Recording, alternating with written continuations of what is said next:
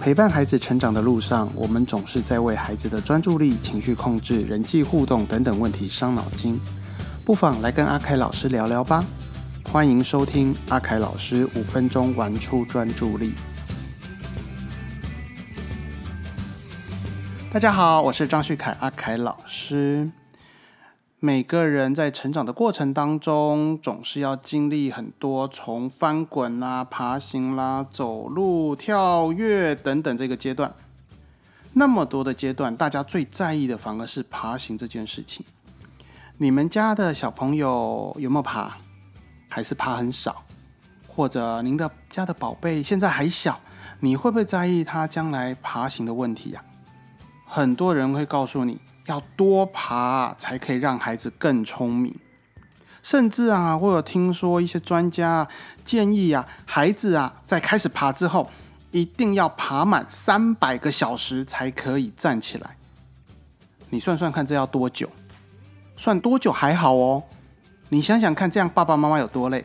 当孩子开始爬的时候，然后你就要开始记时间。哇，他今天爬了三分十五秒，好，记录下来。下一次，哎，又开始爬了，哎，赶快计时，又爬了四分零五秒，哇，你加起来这样是多少？这根本就是爸爸妈妈的数学题呀！真的要那么累吗？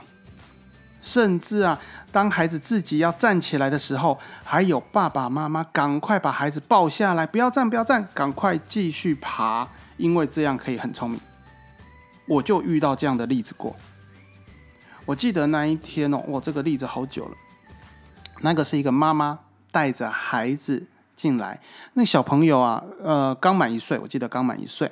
然后我看一下那个转介单上面写的就是孩子啊不会走路，因为一岁了，疑似发展迟缓。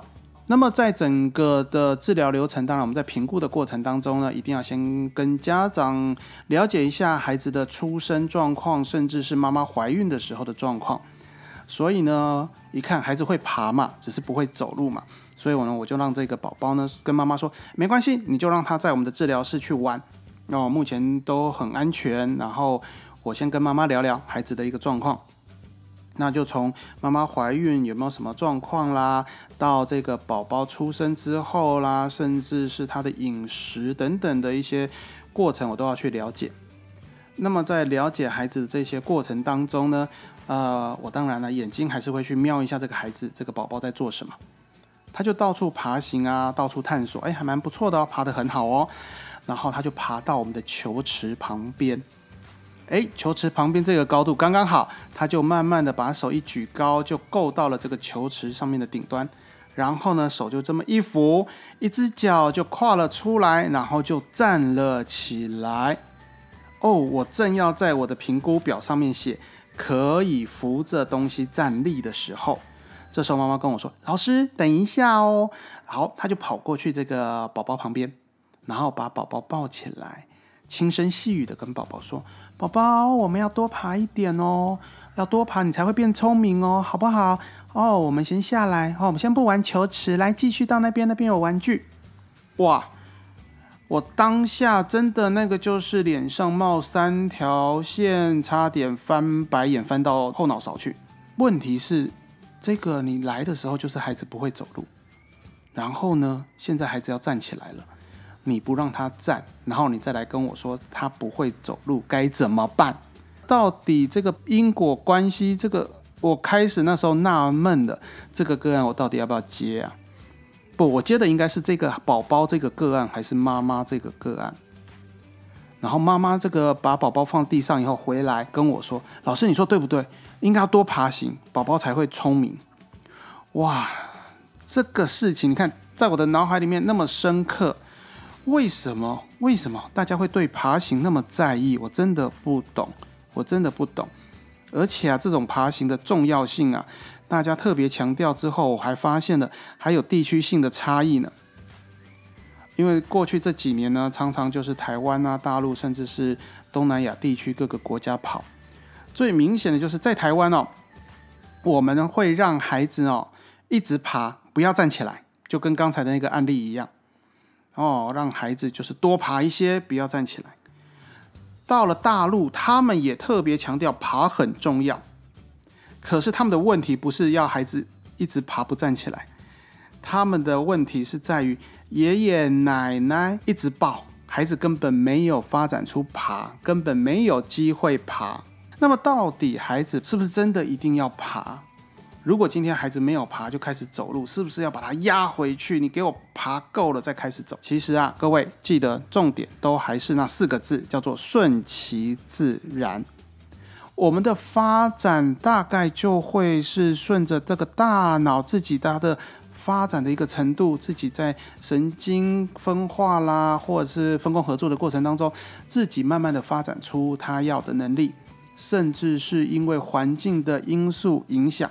比如说啊，宝宝躺着的时候啊，这个爸爸妈妈就常常的带着他的脚做运动，像是踩那个空中脚踏车一样，带着宝宝双脚运动，这就建立了宝宝双脚的力量了。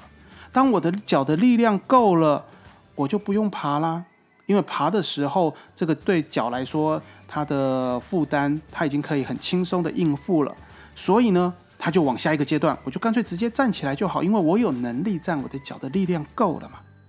所以有时候孩子有没有爬这件事情哦，在临床上我们真的会去仔细的评估孩子从出生之后，爸爸妈妈跟他的互动在哪方面比较多，是肢体动作啦，或是眼神对望啦，或者是你常跟他讲话，这其实都会影响到孩子后来的发展哦。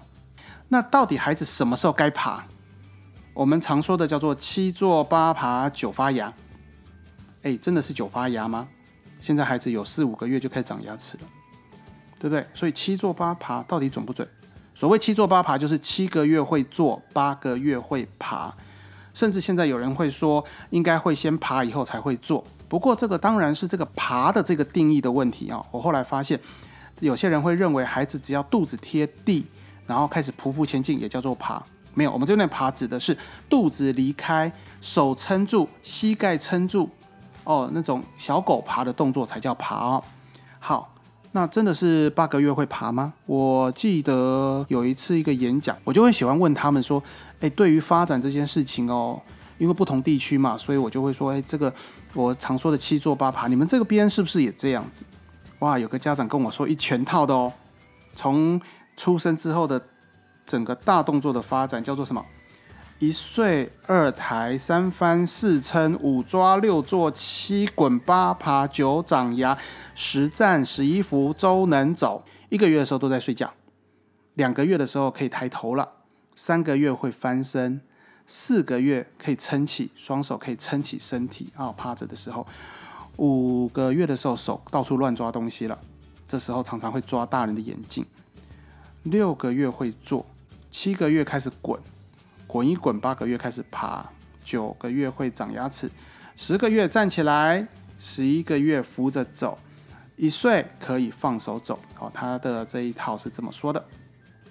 我记得曾经我还在北京，在北京有一场座谈会，那么我也提出这个疑问，我很想知道每个地区到底你们这个这个口诀或叫做什么顺口溜，到底孩子的发展到底是什么样的状况？哇，当场来自各地的专家啦、家长啊，就会说出他们自己家乡这种发展的不同的时间点哦。那么这个时间点后来知道，他们又称为叫做爆发期。所以到底什么时候是爬行的爆发期？到底是六个月、七个月、八个月？好像很多地方都不一样啊。这其实间接的也代表爬行这件事情啊，很可能受到了教养跟文化背景的因素影响。所以我在等啊，会不会有某个地区、某个地区的小孩子的发展是没有爬行的，直接就跳起来走路的？而且啊，各位，我们说的这个爬行的时间点，你所用的这个发展的量表，如果你有机会去看看这一套已经用多久了，他的年纪呀，大概搞不好跟阿凯老师的年纪一样喽，三四十年前，然后把它发展出来，一直用到现在，难道人类都没有进化吗？我们还在跟以前的人一样吗？很多的爸爸妈妈，你们想一下，你们会不会觉得孩子特别聪明？跟你过去小时候跟他同年龄的时候，你会觉得哇，他这个年纪怎么变得好像特别聪明？我以前那个时候也没那么聪明，为什么？有科学家说，这就是人类在进化啊。结果我们都还在拿过去的标准来看现在的孩子，真的是冤枉了现在的孩子，甚至是压抑了他们的发展。哎，想想还真可怕呢。所以我都建议用正面的角度来看待孩子的每件事情，这都是他的发展过程哦。那么每个地方的爬行的发展时间点都不同，为什么没有一个同一个标准？因为这不能定标准，这个是统计下来的一个数据。不过讲到这个爬行的发展呢，我这个“发展”这两个字之前，我们先讲发育。发展跟发育是不一样的哦。呃，发育指的是啊，它有这个数字可以量化。呃，就像是这个孩子的身高、体重、头围，不同的时间点量，你都是用几公分哦来去做一个判断。甚至呢，你上个月量了，这个月量了，两点之间还可以画一条线，把它拉起来，看到孩子的成长曲线，这个叫发育。可是发展就不同喽，发展是阶层式的，就像是走楼梯一样的，一层一层发展下去的。孩子可能要先能够翻身，接下来撑起来，才能够坐起来，接下来能爬，然后站起来，然后再走路，有没有？这就是一个阶段，一个阶段，一个阶段。可是刚才说了，就跟走楼梯一样，我难道一定要一脚一阶上去吗？我可不可以两脚一阶？我可不可以一次跨两阶？或者我可以一次踏两阶，然后倒退一阶，然后再踏两阶，再倒退一阶？这样的方式，最后终究还是能够走上一层楼。发展就是这样子。今天呢，爸爸妈妈千万不要在意啊，孩子的发展不只是爬行哦，各个其他的项目都是哦。因为你去做这个发展评估的时候，我们去断定你这个年龄层啊，大概比如说这个年龄层它大概有几个项目，大概能够做到百分之八十，就代表你已经发展到这个年龄了。很多的这个项目不见得你是可以做得出来的，这真的也受到了环境影响。比如说好了，这我记得发展的项目里面有包括了孩子能不能上下楼梯这件事情，它还分哦，哪一个几个月的时候，多大的时候孩子可以扶着上楼梯，几个月的时候孩子可以扶着下楼梯，接下来是孩子多大的时候他可以放手不扶上楼梯。最后是放手不扶下楼梯，还分得蛮细的。可是，呃，曾经有几个个案，这种走楼梯的能力就是没有发展出来，因为他根本不需要走楼梯，回到家就是坐电梯啊，出门就是搭车啊。当然，我会跟他说，你可能到了小学之后，幼儿园你可能会需要走楼梯，这个呢，我们要需要来慢慢练习。但是他没有发展出走楼梯这项能力，是不是代表着他有发展迟缓？并不见得好，所以爸爸妈妈真的不要太担心。好，很多爸爸妈妈会要求每一项孩子都做到，这样子反而孩子累，爸爸妈妈也累。好吧，那我们来说说为什么大家对于爬行那么在意？因为啊，呃，有没有听说没有爬行啊，会导致孩子会过动，会变自闭，会有发展迟缓问题，会有情绪控制的问题，哇，啪啦啪啦，包括专注力的问题都会出现。真的是这样子吗？的确哦，经过统计哦，那个没有爬行的孩子跟这个特殊儿童之间呢，它是一个正相关。哦，没有爬行，然后最后呢，他诊断出来是有过动，这比例还蛮高的。可是是因为没有爬行，所以导致过动或特殊问题出现吗？还是？它本来就有问题了。其实啊，是因为大脑本身啊，可能在怀孕的过程、妈妈怀孕的过程，或者是孩子出生的时候，甚至是这个胚胎一形成的时候，哎，可能就出状况了。所以呢，导致一出生以后，他的发展就出问题，所以他没有爬。然后呢，再大一点，问题就更明显了。记得。当你的孩子没有爬行或爬得少，当然你可能要注意一下孩子的发展、孩子的各项问题，但是并不代表你让孩子再多爬一些，他后面就没问题，因为问题已经存在了。好，再来，有人还会跟阿凯老师挑战，爬行很好，要多爬，因为对孩子的感觉统合很好。我就请他说一说啦。那么感觉统合好，来在哪些方面好？你说一说。那么就会有人跟我说啦。呃，前庭觉对于速度的感觉，爬行的时候啊，可以到处移动，所以呢，可以感受速度的刺激，对大脑很好。我说，难道站起来你就不走了？你站起来的移动速度，你还可以跑诶，走啊爬，然后跟爬行的时候速度哪一个快？当然是站起来走快，所以得到的前庭刺激更多。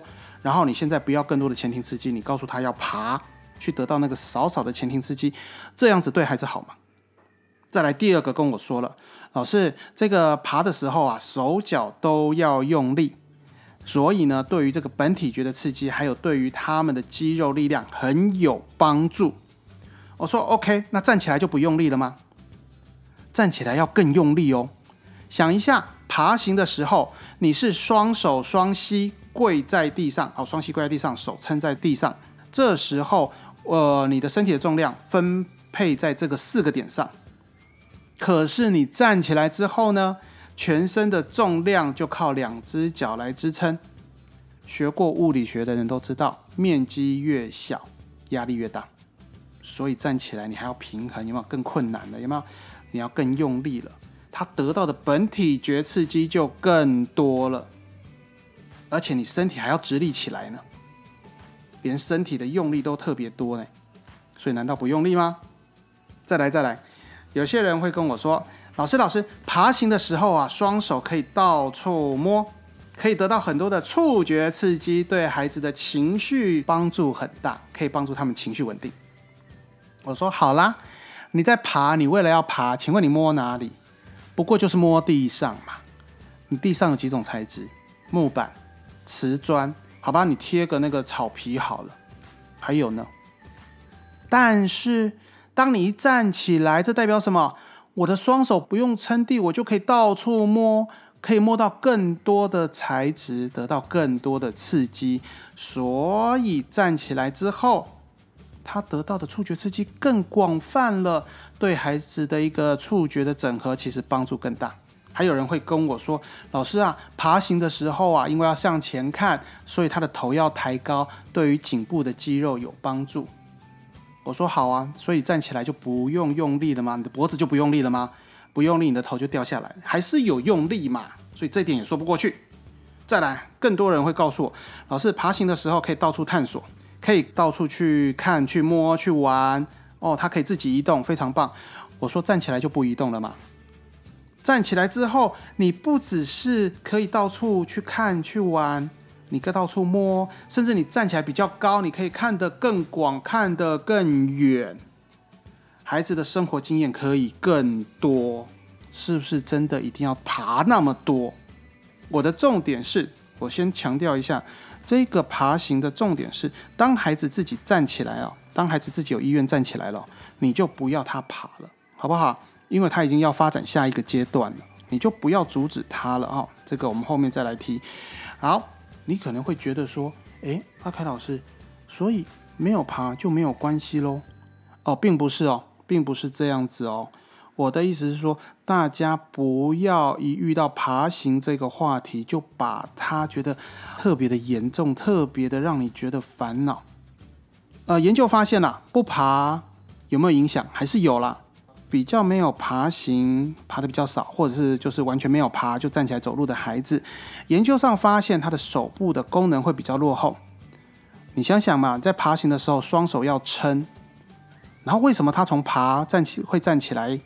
因为在爬行的过程当中，你手脚都要用力，没有错。但是呢，他的脚可能发展的比较快，力量马上建立起来，所以他的脚要往下一步，所以就引导的我们的身体就站起来了。但是手呢，力量可能还不太够。但是站起来之后，你顶多就是开始偏向于精细动作的操作，去玩玩玩具啊，叠积木啦。但是呢，这个用力这个部分呢就比较少，所以手部的功能会比较落后一些。好，肌肉会比较没有力量，那导致的他的手指的灵活度也会受到影响。所以我们就会建议，如果你的孩子爬的比较少，或者没有爬行就开始站起来走路的话，那么在平常的时候，你要多一些手部的力量的一些游戏给他，包括是丢接球，或者是玩玩粘土这种要用力的手部的活动，包括手臂哦，好丢球啦，好那小的动作就像粘土啦。好，这种要用力的活动，那么对孩子来说，其实你就不用太在意他没有爬行的这个阶段。好，所以并不是说没有爬完全没关系。好，只是你要特别的去观察，是不是在某些部分我们来特别加强一下。所以记得了四个字的重点：顺其自然。只要孩子自己愿意站了，那就让他站起来吧。但是妈妈会担心了，可是就是没有爬呀。刚才也说了，没有爬还是有点状况啊。虽然我可能会让他玩球或玩粘土，可是还是担心会有问题出现，怎么办？来，阿凯老师告诉你，顺应孩子的发展，他是不是就站起来了，就开始走路了？可是这不代表他永远不需要爬吧？我会建议。等到孩子开始站起来走路，大概到了一岁半左右，走路比较稳了，就开始玩游戏喽。好，这时候孩子很喜欢到处探索，所以呢，我会建议我们可以准备什么纸箱。你把纸箱哦，那个它的顶部跟底部呢，把它凹进去，凹到箱子内，那就变成像是一个四方形的样子，那个就是山洞，让孩子去钻山洞。你你可以找小一点的纸箱。孩子要钻山洞的过程当中，他没办法走过去，他就只好弯下腰开始爬过去。甚至你可以利用家里的那种餐桌椅那个椅子，你把它排好，让孩子从下面钻过去。你拿一个蜡笔，让孩子在这个椅子的底部画画，他会觉得好玩。这个地方是他的涂鸦区，不管他怎么涂鸦，外表看起来整个环境也不受影响。这属于他的秘密天地，而他要进入他这个秘密天地的时候，他就必须要爬进来。所以利用游戏的方式，让孩子来爬行，甚至你扮家家酒，让孩子扮演小狗，孩子很自愿的去做爬行。千万不要为了爬行而强迫孩子爬。从感觉统合的观点来看，你强迫孩子爬，孩子的大脑这时候想的、处理的就是：哎，什么时候可以不要爬？怎么样逃避这件事情？所以他没有办法去整合爬行过程当中，他给予大脑的一些刺激。但是如果孩子是心甘情愿，而且是用游戏他很快乐的状况之下爬的话，大脑很快的会去整合这个爬行过程当中所得到的各种刺激，可以帮助他的大脑的感觉统合发展的更好，整个的大脑会更活化。所以记得你的操作方式很重要。如果你还是担心你的宝宝今天他小时候就是没有爬跳过爬行了，然后长大了，哎，好像在某个部分就是怪怪的。你不知道这中间有没有连接，或者你不知道这个问题该怎么办？您可以在我们的节目这个有这个语音的信箱可以留言，或者是您可以在我的粉砖或者是我们的社团里面留言，把你的问题留下来。我们都找机会来帮您回答，OK？这样的话，你不要操那个心，好吗？很多爸爸妈妈会看到孩子一点点问题，然后非常操心，非常操心，然后呢，自己会想出各种解决的一个状况或是问题的原因，但是结果没有一个正确。这个需要我们的详细的评估了，OK？好，今天的重点再告诉各位，爬真的那么重要吗？不要把爬行变成一个大问题，好吗？顺其自然。最后提醒大家，别忘了要关注、订阅我们的节目，还要分享给其他人哦，让更多的人来跟阿凯老师聊聊天，好吗？好，我们今天到这边，下次再见。